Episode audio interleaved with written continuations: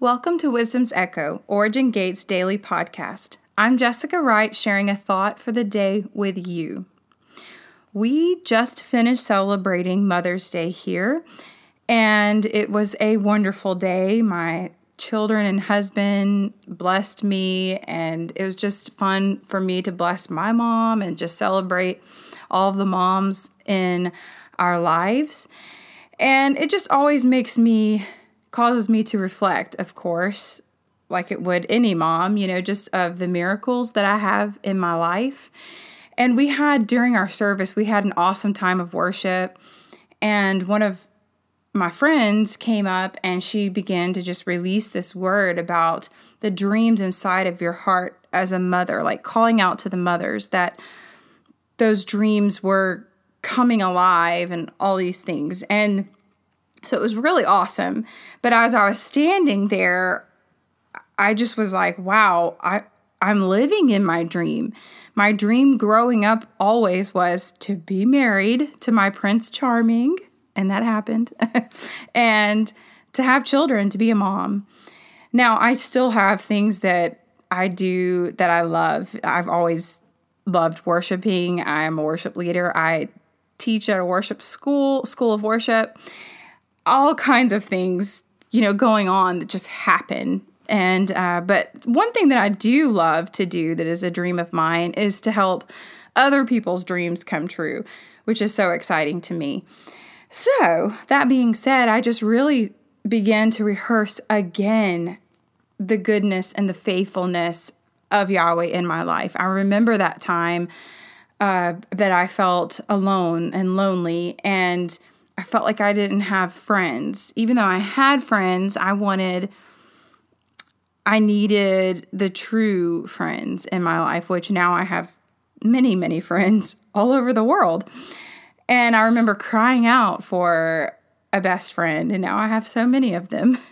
I remember setting myself apart to be pure and setting my heart apart to be pure for my husband, my future husband that I believed in. And I waited what I felt like was for so long. It really, now I'm like, wow, that wasn't that long. But I remember waiting and believing for for my Prince Charming to come. And I remember one day feeling like, well, maybe maybe that's just a fairy tale that doesn't happen and maybe there's not a prince charming. Maybe i just blew that out of proportion and all these kind of things and i almost settled for less you know settling not for what yahweh had for me just for what i thought was it. And when that distraction was removed my husband came into my life and he was indeed the prince charming that I cried out for. It's my heart's desire. And it says he will give you the desires of your heart. Galatians 6 9. That was always my favorite scripture. And uh, you know, do not grow weary while doing good. For in due season he will you will reap if you do not lose heart. And it's true. And it's funny though, your the desires of your heart change when you're focused on Yahweh. And even though he knew what was important to me, I just focused on him and I leaned into him. And when I least expected it, my promise showed up. Literally, I remember him coming to church and everybody was like, oh, and his last name is Wright, or mine now, but they're like, Mr. Wright is here, all my friends. And it was just funny. Yahweh just does he just goes above and beyond what we could ever imagine or dream and think of. And Trey, which is my husband, he jumped through every hoop to be able to get to me. And my dad made some big obstacles because he wanted to make sure Trey had what it took to marry his daughter. And I wanted him to do that. I wanted my dad to challenge him. So I knew that he would go through anything. And, he, and my dad had him scrub the pool liner at at my house, all these things that I was like, oh, dear Lord, he's going to run him away. And he didn't. He did whatever it took. And even one time, my dad was like, y'all don't need to talk. He needs to talk to me and get, get, closer to me first. You know, just all of these things that would have ran anybody else away that wasn't supposed to be the one for me. And that was the point. And Trey did everything, whatever it took. He was going for it. And and now we are married with three children. And I also I wanted to be a mom. I I couldn't wait to be a mom. And now I'm a mom, just reflecting on that. And I realize how quickly it goes by. My oldest is almost 14 next month, and our middle child's almost 12, and the youngest will be four in September. And I'm trying to soak in all of the moments, everything, because it goes by so fast. I remember the oldest two being little and now they're so big. So I, the the our youngest child, he gets away with more than the older two. He I never let the older two sleep in our bed ever unless they were sick. And now the youngest, he starts in his bed, but he ends up in our bed every night. I don't know if it's cuz I'm older this time and I'm like, "You know what? Go ahead. Get in the bed. I don't care." I want to sleep. I don't want to get up and fight this all night. But I've just learned to enjoy every moment and soak it all in because they're not little forever. And so I I'm embracing every moment and every stage and every phase with our treasures. And you know, sometimes it's hard. Sometimes it's hard being a mom, but it's always rewarding. So all of that made me just think about all of the miracles and the faithfulness of Yahweh in my life. Now, Mother's Day also I'm also thankful. First off, my mother, I had a wonderful example growing up, and I know everybody doesn't have that. I'm not here to tell you that to make you sad, but I have a purpose in what I want to share with you today. But my mom was a great example to me, and she became a best friend to me.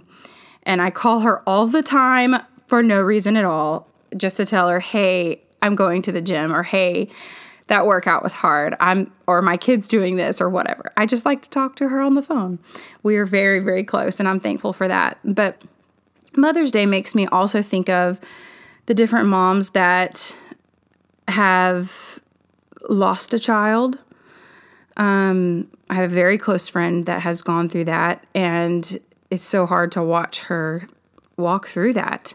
And I think of those mothers that hurt deep and I think of the women who long so much to be a mother, whether they've never been pregnant or they've had miscarriages, which I went through a miscarriage myself and I already had two children and it was still devastating to me.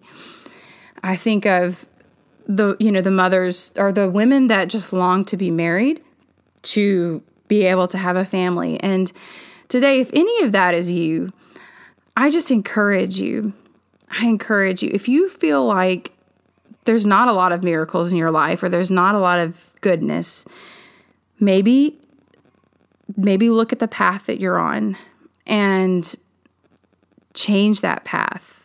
You know, look look more to Yahweh. Let him hear your heart and just lean into him because he is faithful and he doesn't give you a stone when you ask for bread.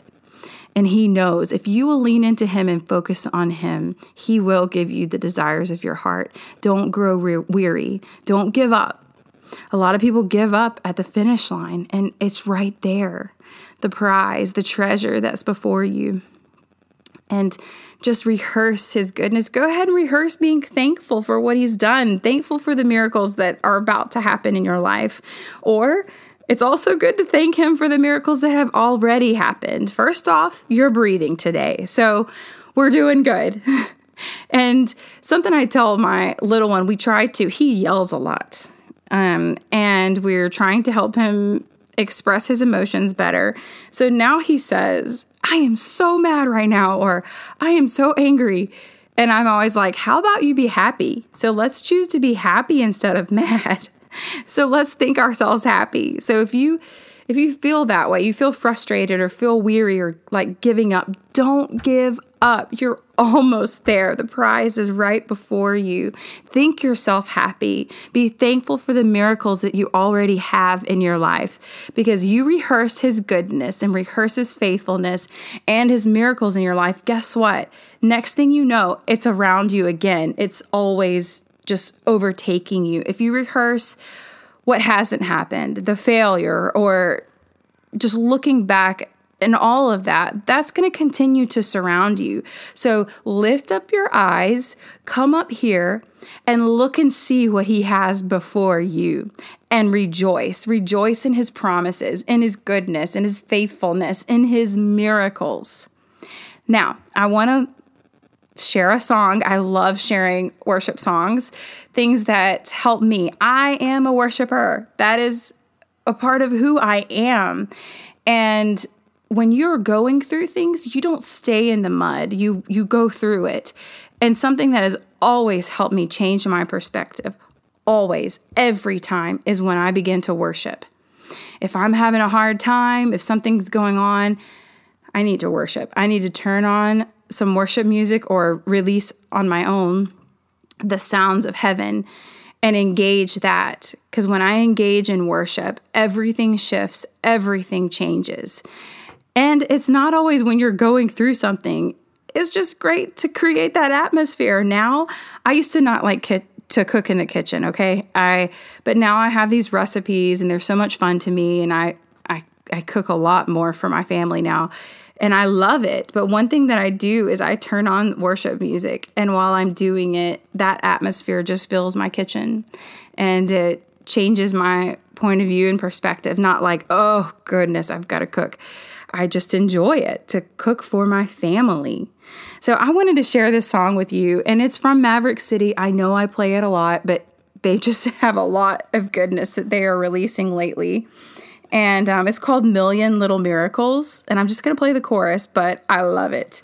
It's from their new album, uh, Church Basement or something like that. Okay, but this is called Million Little Little Miracles. I've got miracles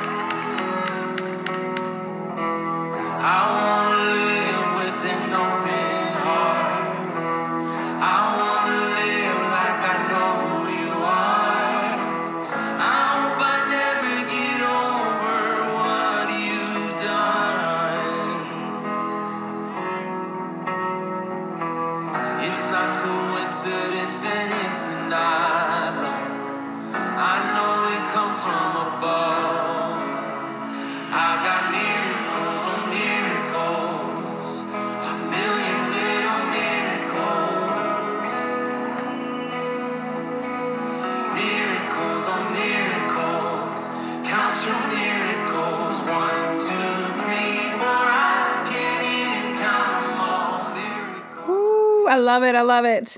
One, two, three, four. I can't even count them all. May I, and I love the part says, May I never get used to what you've done. Of just like, oh, yeah. You know, we get so busy asking for more, asking for something else. And then when, like, when Yahweh's already done what we've asked for, He's already given us these promises, these miracles. And we don't need to just take it for granted. We continuously rehearse the goodness, the goodness and the faithfulness of who he is, and not moving on to the next thing and asking for the next thing. Just rehearse what has already happened. I've got miracles on miracles, a million little miracles. One, two, three, four. I can't even count them all.